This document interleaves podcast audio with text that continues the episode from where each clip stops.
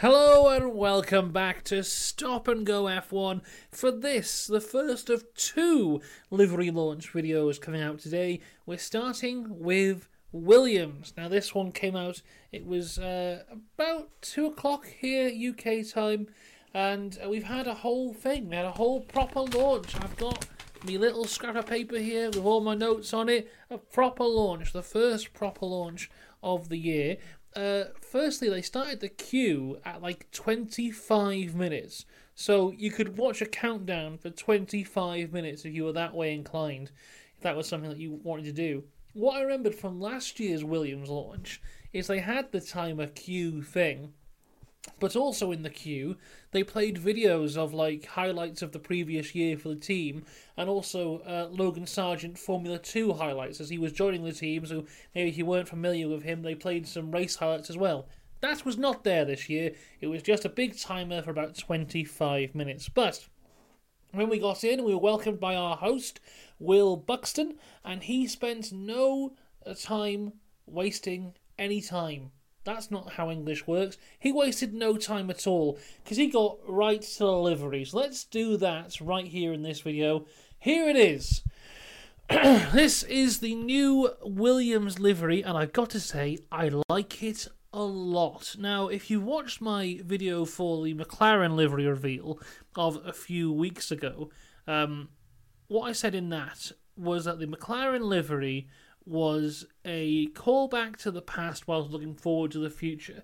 And I have to say that with this livery, they've done the same thing, but for Williams. Now, we have missed the McLaren livery launch or the Haas livery launch. That's okay. Go check them out on the channel. I'll leave a link in the description to a playlist of all the different livery launches. But there's a lot in this here that we'll get into now, which is just basically Williams history. So let's start firstly just generally with the colours. We've gone to a darker blue, which I think looks a hell of a lot better than the one before. Not that I didn't like the one before. I've seen a lot of people say that this is too similar to last year's, and, you know, it's blue. But I think they have changed quite a bit to make it a new livery. Of course, they have kept the Duracell airbox, which is fantastic. Everyone loves that, so very good to keep that. Good idea there. In terms of paint, we're going to talk about paint and the blue colours. What you can see is there's a lot of it. There isn't much exposed carbon on this car at all. In fact, from this angle here, I don't think you can actually see any. The only bits that I have noticed, if we go to this view here, is the side of the nose, I think, is exposed carbon. But apart from that, I think it is mostly actual paint, which is a hell of a lot better than the Haas was, because I think the Haas is like 80-90% exposed carbon from the looks of the images they've put out. Now, of course, Williams a few years ago launched their car with a fully painted livery, then throughout the years cut more and more of it away to save weight until towards the end of the year they had more exposed carbon. So we might see this change throughout the year, but if you were maybe worried that going into this season that we'd have a loss of exposed carbon like we've seen with the Haas, and even the McLaren has a lot of black on it there, maybe Williams are setting the tone to say, no, we don't actually need to do that. We are okay with a bit of paint on the car. Now, as I said, there's a few things we need to point out in terms of Williams' history from within the livery. So you may see this little white line going down the nose here with a little red underneath it. On the front, you can see it goes around the nose as well. That is a lovely tribute to the old Williams Cannon Camel livery. So we see this one here. This is Nigel Mansell's car, I think from 1985, and you can see that that is there as well. It goes right down the side, around the nose, the red and white pinstripe line. So very nice, paying tributes to what I said was the best Williams livery. Of course, the best and worst liveries for each current team. Those videos both available up on the channel. Also, if we look here to the Williams airbox, now there isn't a great angle of this available from the Williams press release photos, but you can see a few stripes here on the engine cover. Maybe we go here as well. You see a couple there, a couple there, a couple here. That is, in fact, this old logo here. The original Frank Williams Cars logo is kind of subtly hidden within the engine cover. So another great callback to the Williams of old. Of course, the general blue is this same blue here, so another callback again. But once again, we're talking about looking to the future. There is a couple new sponsorships on here. Komatsu, not AO Komatsu, the Haas team principal, a different Komatsu. It's the mix of the two blues as well. Overall, this is really, really good. I'm looking forward to seeing it in more natural lights rather than the studio lights here to see how that kind of looks in comparison.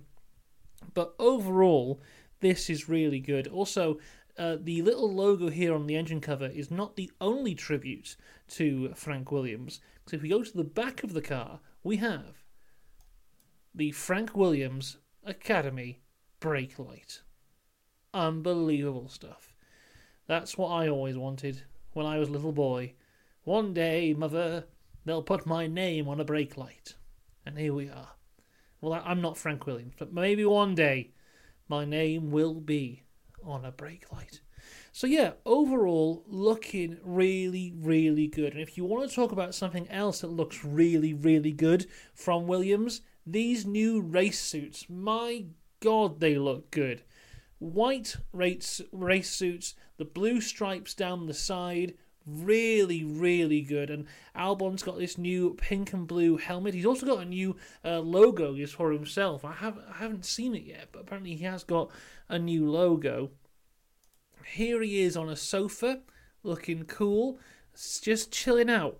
Now, Williams have released some images, right, alongside the car. So obviously here's Albon chilling out on the sofa. Here's James Vowles. He's kind of sat on the arm of the sofa. There's a wheel rim here. They're all having a fun time. Obviously very staged photos, but, you know, they all look pretty natural until you get to Logan Sargeant. What the hell is he doing? He's just stood on the sofa in the most unnatural pose ever. And they went, yep, that'll do. We'll send that out to the public. What I will say is his helmet looks great with the now white and blue suits. But this, I don't know what this is, Logan. I haven't got a clue. Anyway, the rest of the livery launch was actually very good. A few interviews with different people. Logan and Albon were interviewed first. Both seem to be feeling pretty confident for the season. Albon very confident on the progress in general of the team. Everyone seems relatively happy. James Vowles did a piece as well. James Vowles, I would go out on a limb now to say James Vowles is, in terms of team principles, might be the best at just talking to the media, talking to the public, getting points that he wants across. He's very good at that. Something that I actually wrote down, he said, in the interview with Will Buxton, because Will Buxton was kind of building him up, saying what a fantastic job he'd done, what a fantastic job the team had done.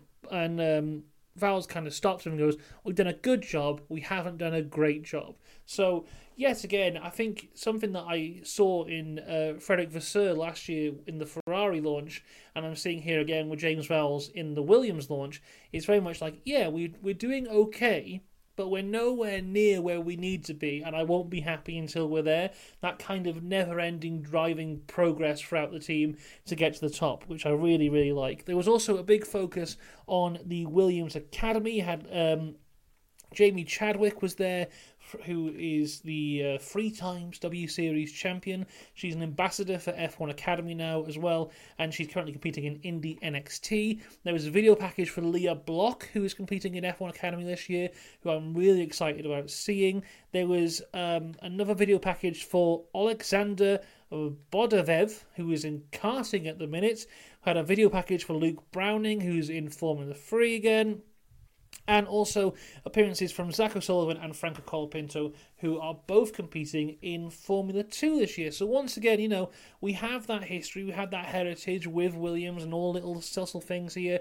But a massive section of their livery launch and their car launch was dedicated to drivers who won't be driving this F1 car, who will be in your Formula 3, Formula 2, in the NXT, Formula 1 Academy. They are the future of this brand, and that is Williams kind of setting out their stall and going, look, I know we are this team who's had all this history, but we're ready to make more. And they've got this new slogan as well. Oh, I can't remember what it is. One second, I'm going to have to look this up. They said it like a million times. It was history in the making or something. We've made history and now we're history in the making or something like that. I don't know. It was very nice. It was very good. But yeah, this is Williams' new thing. They're not afraid of what they've achieved, but they also know they've massively fallen off and they want to get back to where they need to be. Overall, very impressive stuff from Williams yet again. I'm expecting good things for them this year. The one to watch would be Logan Sargeant, because I think there'd be quite a few people out there who could make a very good argument for him not necessarily deserving to be in that seat. And I think a lot of us thought towards the end of last year he wouldn't be here this year, so he's got a lot to prove this year. Alex Albon has more than proved himself over the previous couple years with Williams and seems to have the eyes of the world on him, with contract offers allegedly coming from Mercedes and from Red Bull, so he's one to watch as well. Maybe he'll stick around with Williams if the progression's going well, and James Vowles doing fantastic as well. Something I noticed, though, in the build-up to this, they were building up, oh, we're going to launch our car in New York, we're going to do it, there's this big thing, we're going to do it in New York. And then the actual launch show, nothing took place from New York, and it was all seemingly from their just factory or wherever they were. But in a Puma store in New York, the car was also there, and people could come and see it, and there was journalists there. It's like, if you're going to build this whole thing of doing it in New York, why not just do it all in New York? But there you go. Whatever. So, there's our first livery reveal of the day. We'll be back to do the next one for Stake F1 Team Kick Sauber. They have released little hints of what that's going to be. Looks like black and neon green. They've also put on their Instagram about 10-15 minutes ago a little video of Zhou and Bottas in their race suits, and I think it's flamenco dancers who have like the big bright sleeves, because they have a black suit with just massively bright neon green sleeves on them. They look ridiculous, but it's fantastic stuff. So we're back after that to talk all about Stake F1 Team, and then I can sleep. Until then, though, we'll see you in a bit. Have a good one. Goodbye.